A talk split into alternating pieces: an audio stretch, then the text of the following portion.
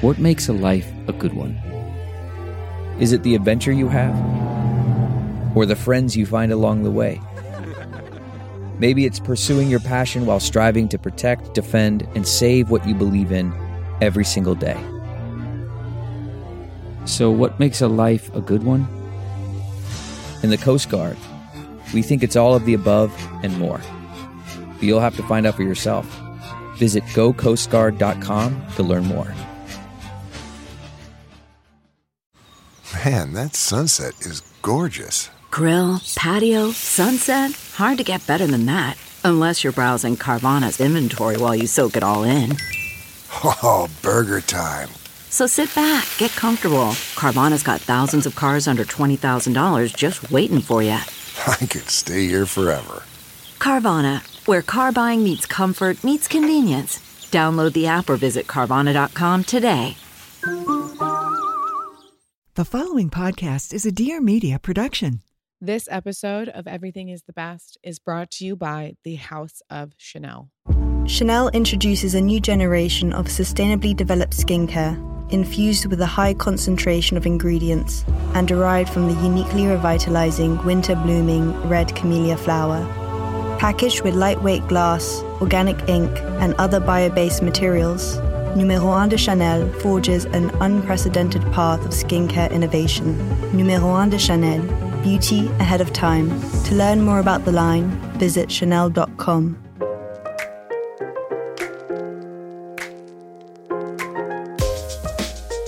Hi, this is Pia Baroncini, and welcome to Everything is the Best, the podcast where I get vulnerable and make others do it with me. The goal here is to deep dive into interesting people's journeys, finding common denominators, and hopefully making you feel not so alone. So let's laugh, let's cry, and let's get inspired to live our best lives. Hello, my darlings. Welcome to this solo pod. Um, if you hear this sound, my favorite little sound jingle of ice cubes in a glass, it's because I'm sipping on a Tito's water with lemon. It is what? In, you know, the first week of February. So sober January is over. And that leads me to the answer of my first question, which is how did sober January go? And it, it, it went very well in the sense that I have now realized that I do not want to drink more than twice a week. Right now, I'm only drinking once a week. And it, it, failed in the sense that I drank twice during that month. But I have to tell you, I really felt this after two and a half, I think about, yeah, two and a half weeks. I just felt so much better and like the desire to let me tell you something. My days are fucking busy. And like everybody, I work my ass off and I get pulled in a million different directions all day long because I have so many different jobs. And so there's this, even if I'm sitting in the same fucking spot all day, which I have been, and I need to figure that out too, because I need to like use my, I need to, I've taken like four steps today. But like, even if I'm sitting in the same spot all day, the franticness of my day is it's insanely stress inducing. Like there are times where I feel my cortisol spiking and I have to take a deep breath and be like, yo, dude, you gotta fucking calm down one thing at a time and stop freaking out about everything because it's like I'll answer one email and then I'm like, over here, I'm in the process of buying the house from my mom, which by the way, everybody who like posts a photo on Instagram and is like, we bought a house. How did you do that? And how are you not talking about how insane it is? Also, there are so many fees, like other fees outside of like actually having like a down payment, which in itself is like a giant feat that should be celebrated with like ease. And it's not because there's all these other fees. And I get really frustrated when somebody tells me like a pre, like, you know, my mom was like, well, the escrow fees at the end, I go, go list go go line by line. Read you know it's like a oh, fee for this a fee for that insurance whatever. And then and then it was like the escrow fee itself. And it was like five grand. And i was like i'm not paying that. Like that's a made up that's a made up fee.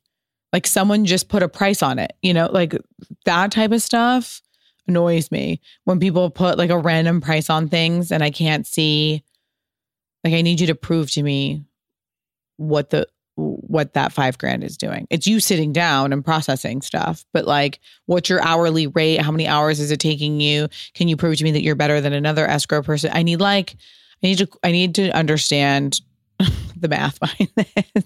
So anyway, that's like a whole thing which like, you know, I like was approved and then I was like not approved for the loan. And so now I have to like get rid of a car lease because the, all the car leases for everybody are under my name because I have the best credit. Davide has like no credit. My mom does. My mom's credit's horrible, and so they're like, you got to get rid of a car lease. Like what? Okay, and then I have to like rush and do my taxes because my income is like it's just it's so wild. And then also like how is everyone affording their taxes like anyway i'm just like i work so hard and like it just made me realize that like everyone you're looking at on the internet is like really rich or their parents are helping them because i'm doing this with no help and it's like impossible anyway, that's like one thing that I'm doing that's very stressful. So because I get torn into a million and then the baby, right? And then it's like my mom is here helping, but it's I don't want my mom like my mom's not a fucking daycare. Like my mom also is working to try to make, you know, ends meet for herself financially. Like she does real estate. So we're just constantly like, can you hold the baby? Can you hold the baby? Can you hold the baby? And then we're like, oh my God, we gotta sit like, which is horrible. I don't want that to be Carmela's life, obviously. So then we'll sit down and we'll hang out with her and go over shapes and try to teach her things. And then it's, and then I have LPA fittings, and then I have to record a podcast, and then I have Baroncini Import and Co. And then I'm on half of Davide's meetings. I'm in the meetings, you know, because I run Giaia with him. So whatever, blah, blah, blah. I'm not, I don't want to busy brag. I'm, what I'm saying is I'm getting pulled in a bunch of different directions. So once she wakes up at 445, it's dinner, bath, bottle, bedtime by six. And usually that is like when I am dying for a fucking cocktail or wine because by that time I'm just so wound up and like the ease of slowing down by feeding her and then putting her in the bath, which is like the cutest thing in the world, and then sipping on a cocktail. All of a sudden, I just feel like the onion layers peel off you know, I'm just like, oh, there we go. And I'm just like, chill. And it's become something that I've depended on. So it's like one drink, and then I'm like, oh, yeah, I'll definitely have a second. And it's like, oh, I'll open a bottle of wine at dinner. And then all of a sudden I've had like three or four drinks and it's 1030 and I go to bed. And it's like, wow, like that's a lot of alcohol to consume on like a random night. So Sober Jan made me realize that rather than going, I'm not going to drink for 30 days and then I'm going to resume my old activities, it made me realize that instead of going to dinner and being like, oh, I'm not drinking when everybody else is drinking, and then binging at a at a later date when I'm allowed to, instead of doing that, I thought I'm going to have my martini at dinner as my celebratory drink you know, during this lovely Friday night with people that I love. And then I'm not going to drink the rest of the week. And that has been working you know, the last like, sorry, it's a short fucking time. I'm acting like I've been doing this for a year, but the last like, you know, four or five weeks. And that's a good chunk of time to make like a nice new habit, right? It takes like 30 days. So I feel really good about that. I have no plans this weekend. It's usually when we go out now when I, you know, decide to have a drink. And so I'm going to sip on this little vodka cocktail during the solo pod because honestly, solo pods make me very nervous. That's Cheryl snoring because God forbid he get locked up in another room. You'd think he was like getting sent into a torture chamber. So I'm going to answer some of these fabulous questions that you guys have asked. One of them was advice to, for moving to New York in your early 20s from the West Coast. And I have to say, I didn't, you know, obviously this was a long time ago. It was a really hard transition for me. I spent my first six months honestly very depressed. And I remember my friends calling me like, "You're in New York City, like go to a museum." And it was like, "Okay, how many like museums can I walk around alone by myself?" And what I what I missed clearly was community. and just friendships and feeling like I could go somewhere and people knew who I was and I felt safe. And so I ended up hanging out what is now, you know, a pretty legendary bar that is is closed, but it was called the Max Fish, and that's really where I got in all my trouble. But I'm really thankful that I that I hung out there. You know, I hung out there and and other little cool spots around downtown and walked around. And once I made a couple friends, I really learned to just, I mean, I would do, listen, I would trade. I say this now with this gorgeous weather, but honestly, like, I don't mind the fucking cold.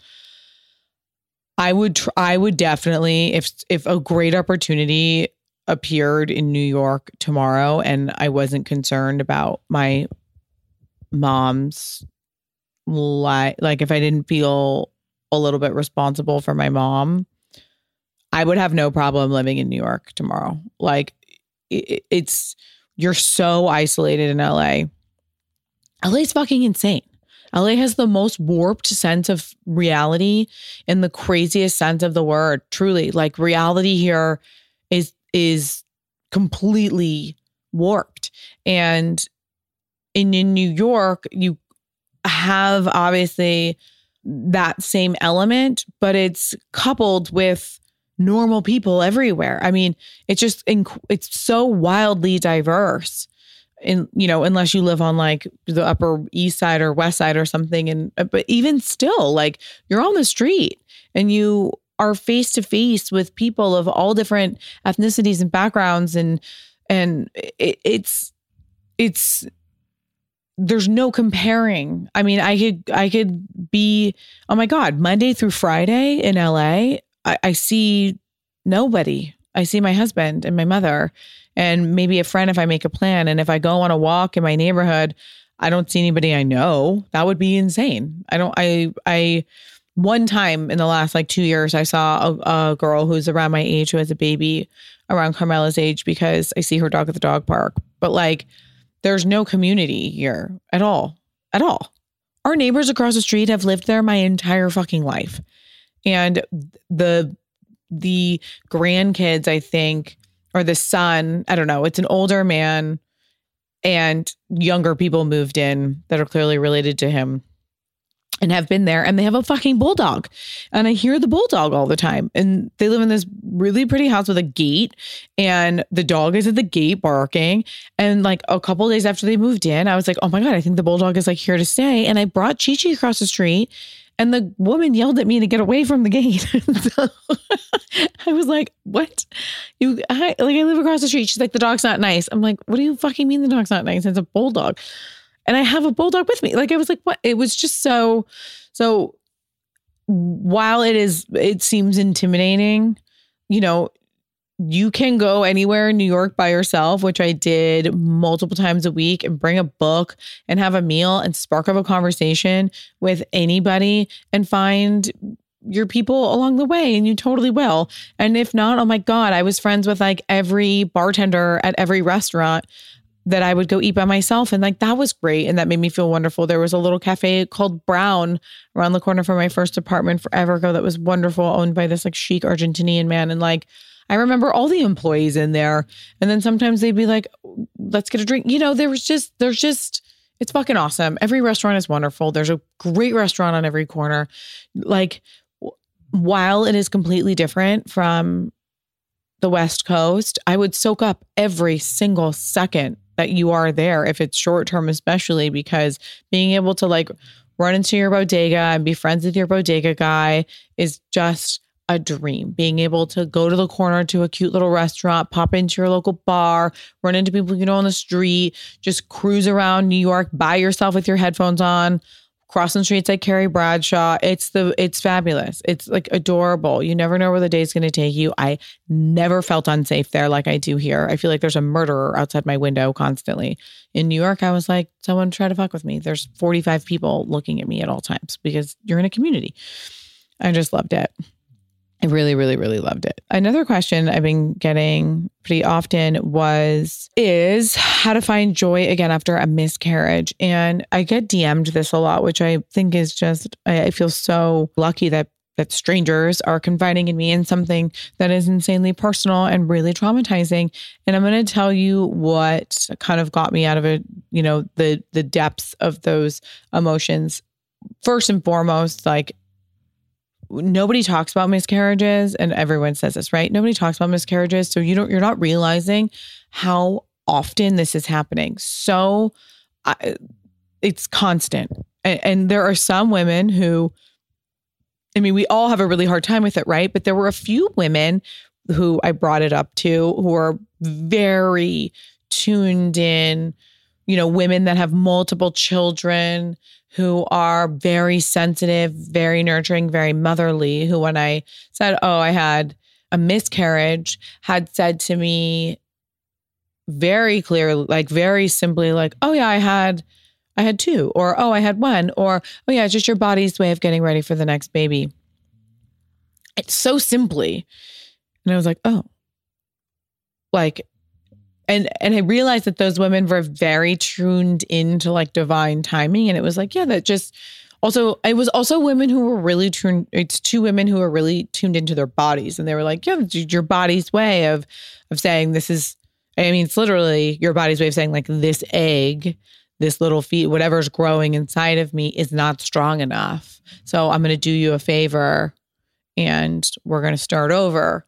And if you if you think about it in that term, in those terms and thank your body for the work that it's doing, it's not a failure, it's a win, right? And a lot of these moments feel like failures because you assume that there's something wrong with you and there's nothing wrong with you. There's actually everything right with you. I hear so often now, and I was talking about it with my chiropractor last night because she's doing this uh, Mercier therapy, which I've been getting every week, which she goes in and she massages around your ovaries and she opens up your uterus. And she just started doing it. And you have to do, I think, like five sessions, like, you know, spread apart by a week. And she just started doing it not long ago. And she said, I have my first Mercier pregnancy you know, someone had gotten pregnant after doing Mercier therapy with her. And I was like, oh my God, that's a dream. And she's like, this is a woman who's had failed IVFs. And I and I said, I'm so shocked to hear that because you'd think doing IVF, it's a guarantee that the baby that's implanted is going to stay. And she said, no, it's not. And and I know multiple women who've done IVF and it hasn't stuck. And I know multiple women who've done IVF and then had a baby naturally. I know tons of women who've done IVF and it's worked great. I know tons of women who got pregnant the second they wanted to get pregnant. Nothing makes sense, right?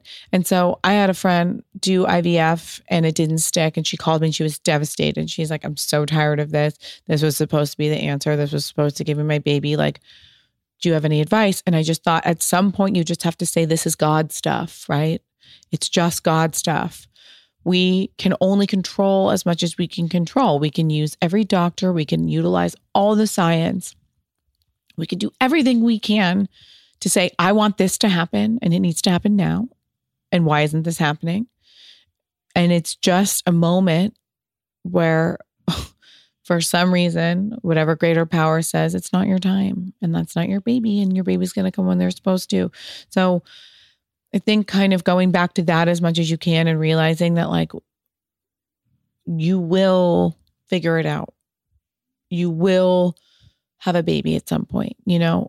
If it's not you naturally, there's always adoption, which is something that like we're very interested in in doing at a later time, you know. It's something that needs to allow room for grace. So I say I gave myself, you know, I miscarried on, I think it was a Friday. And I cried Friday night. I cried Saturday. Sunday felt better. I we went to lunch. I left the house. Monday went back to work because I just wanted to get my life started again. And I gave myself those days to cry. And I acknowledged that my hormones were in an extraordinarily heightened state and you know that obviously contributes to the horrible emotions that you're feeling. And i just said that wasn't my baby. And now i look at carmela. Oh it makes me emotional. I like stare at her all the time. And i'll just be like oh my god it's i did it today. I said it's you. Because you know i've been pregnant before. I've been pregnant a few times in my life. And I have one baby. And it's her. And she's the one that I was supposed to have. So you'll have that moment, you know? And I think it's just it just comes down to grit and resilience and grace and making room for what I just always say is like God stuff, you know? I really think that's important. I love oh, we I get so many funny questions about Davide. And I get a lot about how we support each other mentally. You know, I think a lot of what Davide and I I don't know. I don't want to feel like I'm a like I think back right now to moments when I was pregnant or moments like before I got pregnant. I used to do this thing where we would fight and I would start crying and I would shut down and I'd be like, this is a mistake. And I think back to that now, like, why was I, why was I doing that? And then I, and then I'll think back about why I was doing that. And like, you know, there are times where I have like, you know, my, my parents had me way later, right? I have four siblings. My dad was married before. He had three kids. He had my sister, he had two boys, and then my mom was married and she had a boy. And then they got married and had me. Spencer was the youngest. He was 12. My sister was 20 at the time when I was born. So they're much older than me. And there was definitely, you know, a lot of like, what is, why is she here? And you know, I was like a physical manifestation of two divorces and like blatantly in the face of adolescent teenagers and young adults. And I don't think, you know, now obviously we're all cool. now we're all cool.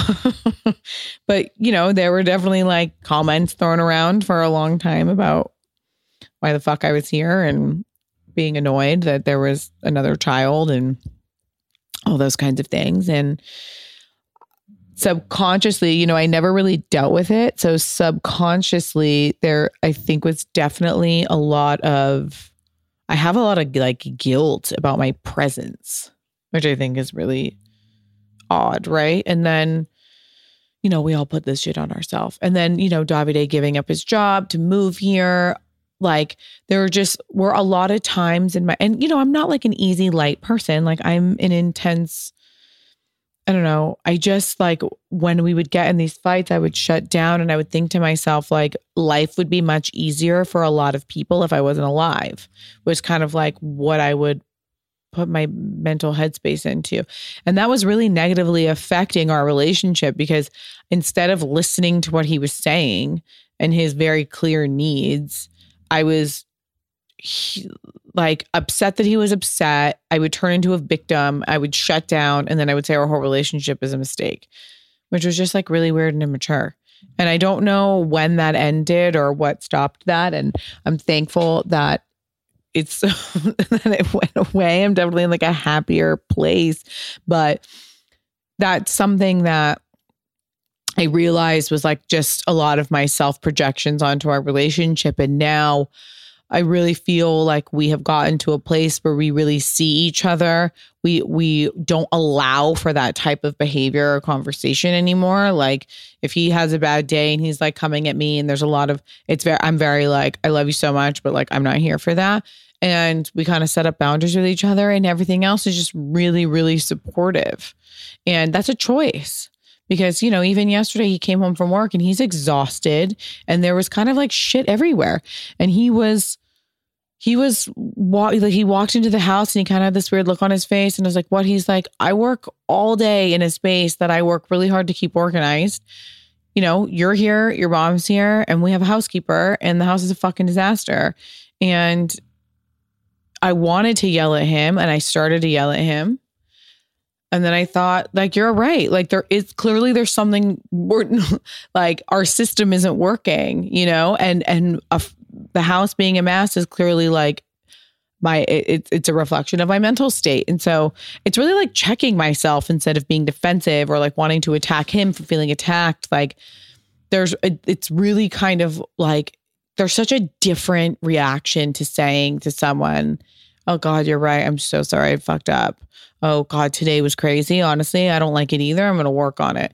Like there, you don't need to just like I don't know. I think a lot of our reactions are to to fight automatically with people and I really feel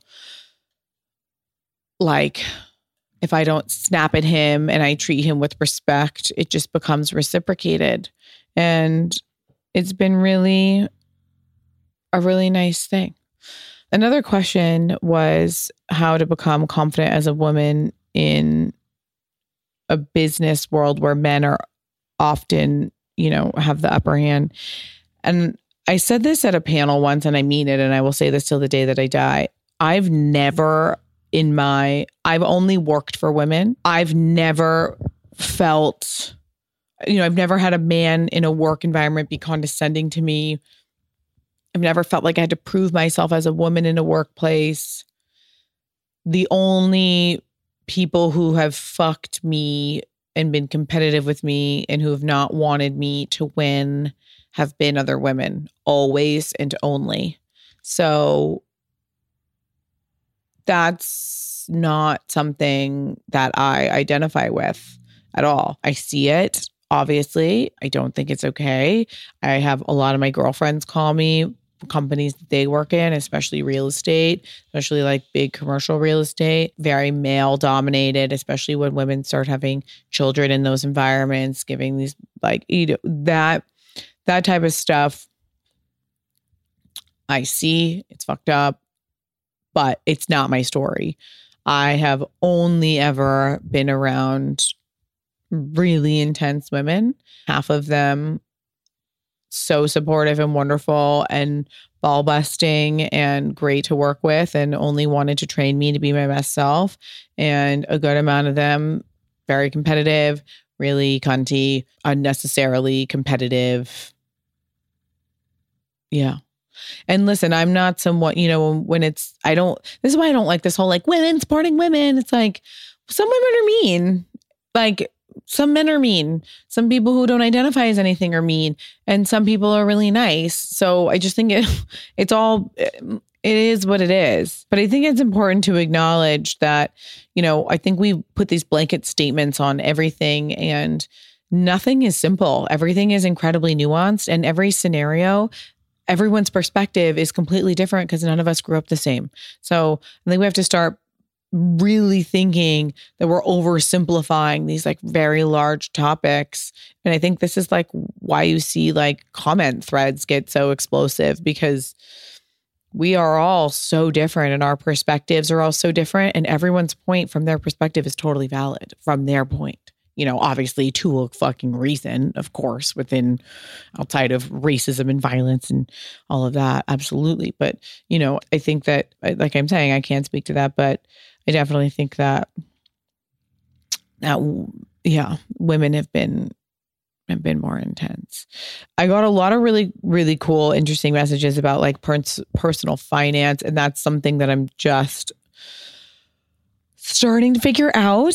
I actually have a lot of cool Instagram stuff coming up and a couple cool partnerships because with companies that I felt helped me a lot that are really useful that I reached out to to say like can we work together on some programming? Because yeah like you know I I noticed that I was behind in a lot of conversations. Like you know I where I grew up are a lot of people that definitely have a lot of family wealth. And I you know my dad was a dentist and you know made a very lovely middle class brilliant thankful, wonderful. Yeah, we, I had a great upbringing. I was able to live in a beautiful house and I went to school, I went to private school, and that was a dream, right? But my dad had no clue how to manage his finances and make smart business decisions, which is why by the time he passed away, they didn't have any money. And, you know, a couple people stole money from them. And, you know, one of his best friends was you know, he was investing in this company that is, and it wasn't real. And, you know, there was like a lot of really bad things that happened that could have been prevented. And definitely, regardless of those bad decisions, money should have been in other places to have a, you know, a retirement. My dad wasn't able to retire. Like he, you know, was working up until he died. And so, I'm now working with a couple different companies and people to put things in place. I am now on a budget. I'm putting things in accounts. I now have life insurance. Nobody has life insurance. I'm trying to get that life insurance to grow to a certain amount because I just found out that after five years, if it's up to a certain amount, you can literally borrow that money. I have an IRA. I recently made sure I signed up for my 401k. I'm putting money in different reti- like non-taxable retirement accounts. Like you know and it's hard because this is like i'm i'm putting my i'm having to spend way less and make sure that money is on a monthly basis going into those accounts making sure i have a cash reserve that keeps us safe. And then you know having another account that makes sure that i can have fun money to play with and put in the stock market to make my money make money.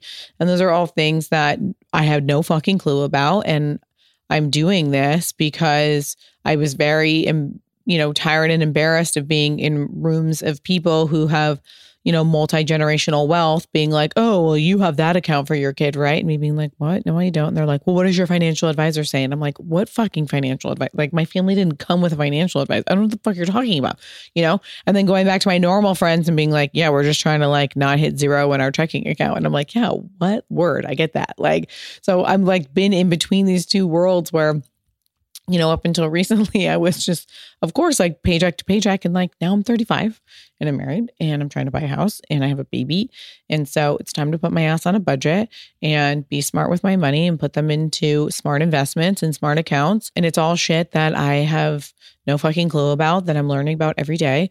And as soon as this is all compiled properly, I will be discussing this at length on Instagram and wherever I can because I think it's a shame that it isn't taught. And I think it's a nice, I think, I think the system is set up that way to keep poor people poor and rich people really rich.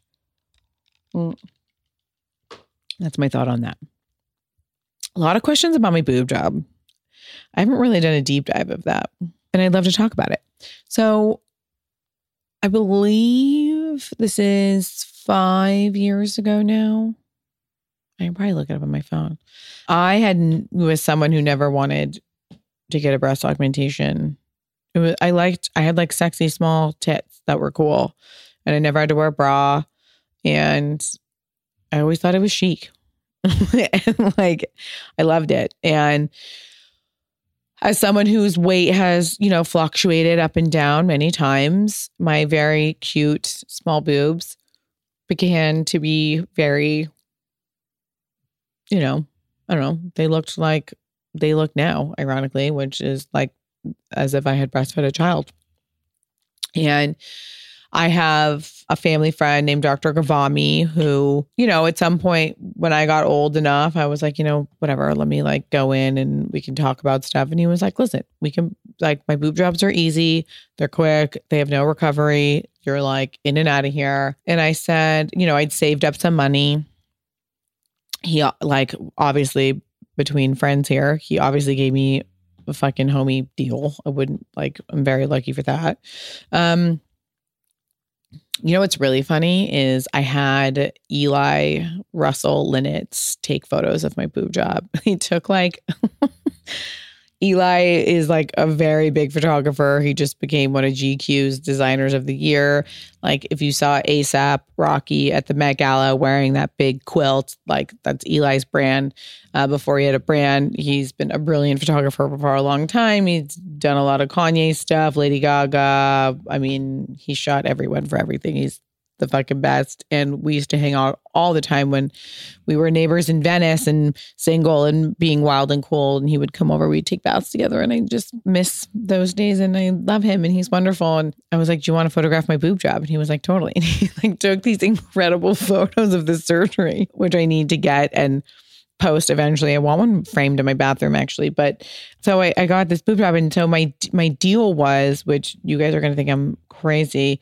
I never wanted anything that was so shallow to take me away from work. I worked hard to save up to afford something like that and I just thought like what kind of person would like miss it. I don't I mean most people would cuz it's not safe, but I was like in my messed up head I just thought to myself I can't like to miss a day of work to do something that's like so self-indulgent and shallow was just made no sense to me. So the surgery is only an hour. obviously you go under. So, you know, you got to stay and hang out for a while to make sure you're safe. You can't drive yourself. Mm. But I had a meeting that afternoon, an important one, like, you know, a big monthly meeting that I had for LPA um, with the execs. It was our monthly check in to see, you know, how my sales were for the month, wins, losses, making sure production is on time, exciting, you know, activations coming up, what I was planning for the next few months, past activations, decks on how those activations went, uh, the whole thing. It was a big presentation. I would do it every month. And the only day that I could get in for my boob job was the same day as my monthly meeting.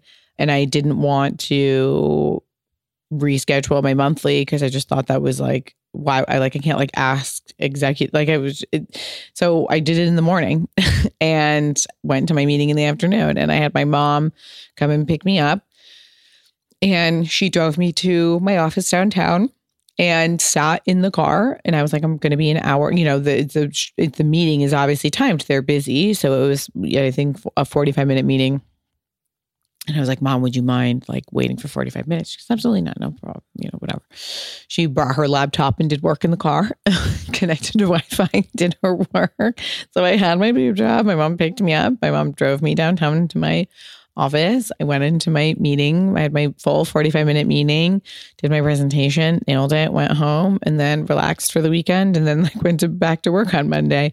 Um, and, you know, I definitely feel weird about having a foreign object in my body at certain times. And then at other times, I'm like, whatever. I didn't, had no problem breastfeeding. I would not have, I don't think I would have done it if that was going to hinder any sort of breastfeeding. And now, and, and, I, I did a TikTok about it and I, and I said, you know, everyone said get your boobs done before you have your babies because so many women I know got their boob got boob jobs done before they had babies because your boobs get big, obviously, and then a lot of the time you have to get like a lift, which is way more expensive and a very like it's a full surgery that like requires a lot of recovery. So in my head, I'm like, I'm going to go in for this quick boob job. My boobs will get big when I'm pregnant, and then they'll go back and there'll be like an implant in there so they don't, you know, they'll just look more teardroppy. And I've seen it on a lot of my friends, and their tits look fabulous after breastfeeding. And I was like, I want that. And this is great. And I'm not going to have to get whatever. It didn't fucking happen for me like that. My boobs are not in the place I thought they were going to be. My implant is sitting very high up on my chest and the skin is hanging over you know the skin is also very like saggy on top of it they look fine to the to normal people but like you know in real life i'm like oh this is not how these are supposed to look so i'm gonna wait obviously until i have another child and then figure out what the game plan is there take the implants out maybe put some fat in there. I don't know. But I kind of put myself in a situation that I have to now dig myself out of. and I hope all of you aren't rolling your eyes saying what a shallow asshole I am. But it was something I wanted to do. And uh, I'm going to have to do it again. And, you know, I think like it's, yeah, I don't know. It, my relationship with my body is also, it's so in, I, I I've been working in fashion for 15 years at this point. So even when I was at my thinnest in terms of like the fashion standard, I mean when I was doing PR and like working in a showroom all day long at my thinnest, I couldn't ever fit a sample to save my life.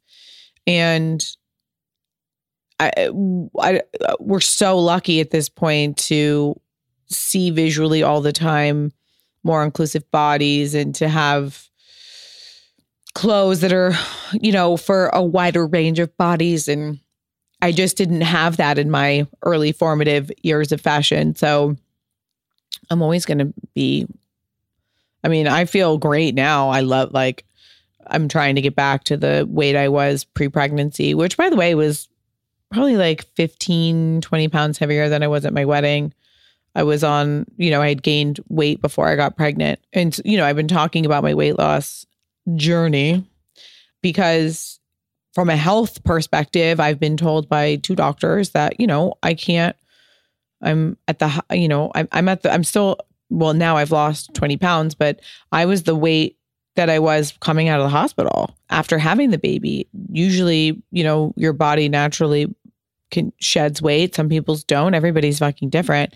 But, you know, I was told by multiple doctors that seriously advised me that it's, you know, would be in my best interest to not then get pregnant at this weight because this is my pregnancy weight still, you know, and so to add to that, I could have a pregnancy that probably put me in a gestational diabetes situation. So, um, you know, I always operate from, and it took me a long time to get there because I always now operate from a health perspective.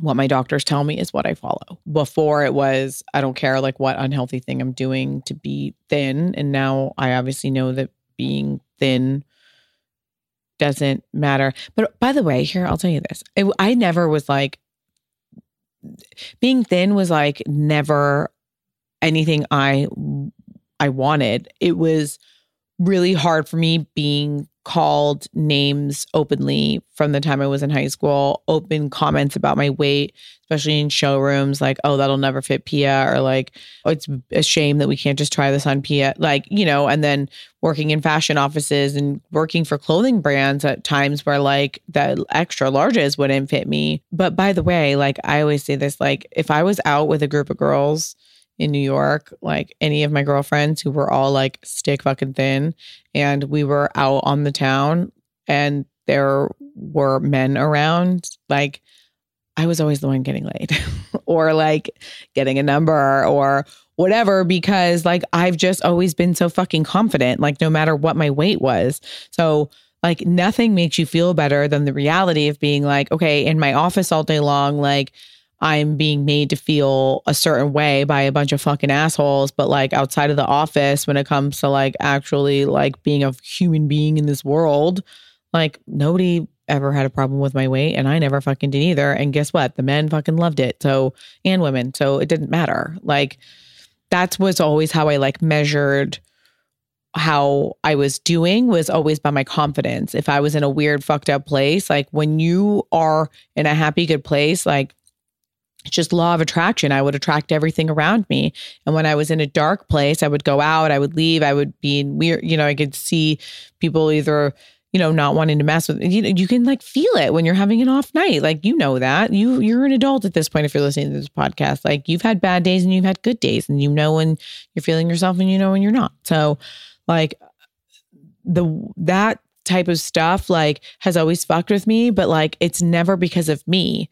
Like it's because of other bullshit that people have said to me. And like that's been annoying you know? Mm. or literally like not having the option to dress how i want to dress because nothing fit me. But it was never yeah like yeah I, I i just am so thankful for instagram and for tiktok and any sort of social media platform now because like when I look at TikTok and when I look at Instagram, I see such a wide range of women being celebrated and mostly celebrating themselves so purely and with joy and confidence. And that's something that we didn't have before, like at all. So I'm definitely. I, I I've always said this like even if it's a night that you're like feel like, ugh, I don't feel good. Like, fake it till you make it. Because as soon as your energy is felt and it's, it can just be reciprocated. Like when you walk into a room, people read that in two seconds, like two seconds. I, I've, I, I can't tell you this enough. I, it's my biggest life fucking hack. Be confident. Fake it if you have to. Like, I've been doing a bad job of it lately, or I was after the baby. And now, like, I went out last Friday. I put on a dress that was definitely too small for me and it was see through, and I had cute underwear on under it. And my hair was like not in the best, you know, my hair was kind of greasy. I like put it back in a ponytail and I was like rushed to go to dinner. And I was like, oh, maybe I shouldn't have put this dress on. Like, oh, my hair doesn't look its best. And like, I'm definitely going to like a popping restaurant tonight. And I literally said before I got out of the car, I was like, Ooh, do I look okay? And Davide's like, You look beautiful. And I go, That's all I need. And I walked out of that car and I walked to the table and I walked into a room of people who loved me. And I was like, This is all that matters. I have friends, I have health, I have my husband, whatever. Everything is all good. You know, it's, I do that in meetings. I do that when I walk down the street. I swear to God, the only reason why I was able to walk from, I walked everywhere in New York, and this includes walking home very late, very drunk, very young all the time. And I'm not recommending this, and please, but I, but I swear I was always really aware you know, I knew when I had to call it and take a cab home, but I was always very aware of my surroundings and I always walked really confidently. I swear to God, there is something to walking down the street confidently, always, no matter how I'm feeling.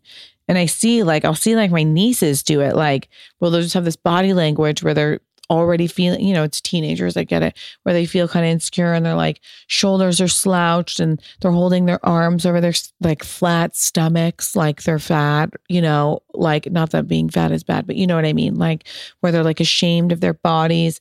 And, and I'll, I'll like look at them and I'm like, what are you doing? Put your arms by your side, put your shoulders back. You got to learn to be in a room and stand there with your feet on the ground in in in a moment of pride for yourself even if you don't feel like that. Because once you start to once you train your brain to forget that like oh maybe this dress is too small or maybe my hair doesn't look its best or maybe i don't have whatever like once you get that out of your head and you're focused on just living and being in the moment and it's a whole different world. It's a whole different world i swear to god. I don't know if i'm explaining it properly but that is truly it's like I do it every day. Like I'll be questioning myself before a meeting or questioning myself before I enter a podcast or questioning myself before I walk into a room or questioning myself. And like I get nervous in front of Davide. Like, I mean, we live together. Like there's there's no he knows he watched he pull, helped pull a baby out of my vagina. Like he saw like I'm pretty sure I pooped. Like he's seen everything. I know the ins and outs of his body too. Oh my God, I got hemorrhoids when I was pregnant and he had to like help me. like, like, we've seen everything. And I still get nervous. You know, there's like a couple nightgowns I put on when I'm definitely trying to say, like, I'm trying to get down tonight that are kind of like, you know, little like hello flags to him. Like, and if he doesn't pick up on that, like I I totally get nervous and he will still say to me, like your energy is weird. Like when you're fun and you're light, and I hear this so often, I'll end on this. And this is a, another topic that I get asked a lot and comes up with friends is like, you know, once you get over the we just met and we're having sex all the time stuff and you get married, you know, a lot of married couples, whatever, every fucking couple is so different. Some couples remain insanely sexually active all the time. There are couples that I'm friends with that I'm shocked how sexually active they are still. And I'm like, you guys have like adult children and you're still going at it like four days a week. Like, that's incredible. Like, there are some people who like shock me. We're a very like average, normal couple. And I will tell you that like oftentimes I'll like talk to my girlfriends and one of them will be like, oh, like I haven't had sex with my boyfriend in like, you know, a couple weeks. and Like, I don't know what's going on, and blah, blah, blah, blah. And then they turn it into something that's going like it's like, what's wrong with me? It's not like me. And then this like bitchy attitude starts to like get around and like, I'm the queen of doing this. Where like when there's a moment when it's quiet, like the baby's asleep, and we're in bed, like I'll start like picking moments where I'm like, okay, if we're not having sex right now, like this is a perfect moment for sex. And if it's not happening, like why isn't it happening? And am I not attractive? And it's something I'm doing. And like, I, does that mean that we're not connected? Like, have I lost my spark? Like, has he lost his spark? Like, he's not attracted to me anymore. Oh my God, I'm a mom. He's not attracted to me anymore. And literally, there are times where I'll go through that and he'll look at me and he'll be like, What's wrong with you? Like, are you okay? And it's so clear that like that I'm in my head and he is reading that energy so clearly and picking up on it. And that shit is not attractive. It's not. And then if we were to get into it and you say, like, oh, we haven't had sex in a while, well, nothing's going to make your partner not want to have sex with you more than bringing up how you're not having sex. So, again, fake it till you make it. because if I am being loving and warm and feeling myself and being positive and smiling and laughing and hanging out and enjoying myself and enjoying my husband, guess what happens? We connect because it's an open channel to do so. And he's had a long day. He doesn't want to deal with any heavy stuff. He wants to come home and have fun and have a fun time with his partner. And obviously, there's a lot of layers to that. And obviously, it doesn't mean that I'm supposed to put my insecurities aside for him. That's not what I'm saying because he hears me deeply talk about all of my insecurities constantly and is a wonderful, supportive person and letting me know that those things don't matter and then I'll say, they matter to me. And he'll say, you're right, your feelings are valid. So mm, I'm not saying be dismissive of feelings. What I'm saying is, if I'm feeling like I'm not getting something from him that I want, especially if it's a sexual thing, me bitching about it and being mopey and being mean to him because of it is not going to get it. So if I'm like, you know what, I'm annoyed that this hasn't happened, but bitching at him is not the strategy. I'm just going to be cool. I'm going to be like, hey, do you want to do this tonight? Why don't we go to a movie? Do you want to watch this? Let's have fun. Let's turn on some music. Now I'm dancing. Do you want to have oh, have a bottle of wine? You know, just lighten it up and make it fun. It it allows more room for the fun stuff. I hope that makes sense. Okay, I love you guys. Thank you for tuning in. I hope this rambling session was good. You guys, I get so embarrassed when I do this and everything I say. after my after my rant about faking it you make it, here I am like, is everything I said stupid? Ugh. Thank you guys for always being so supportive and understanding how often I say like, which are my two biggest pet peeves that I do all the time if you are so inclined, if you have enjoyed this podcast, if you have enjoyed any of my podcasts in the past, it would mean the world to me if you would leave a review. I hate to ask, but it's not like a big time sucker. You can do it really quick, just rate and review, and it really, really helps. You know, this is a large part of my life sharing this time with you guys and to have it be reciprocated, even just a little bit, would mean the world to me. All right. Thank you guys. Bye. And that, ladies and gentlemen, concludes this week's episode of Everything is the Best. I hope you enjoyed it. Please rate, review, subscribe, all that stuff. Maybe leave a comment. But remember, shitty comments are for shitty people. Go ahead and follow me on Instagram at Pia Baroncini and I hope you have a fabulous, fabulous rest of your day. Love you. Ciao.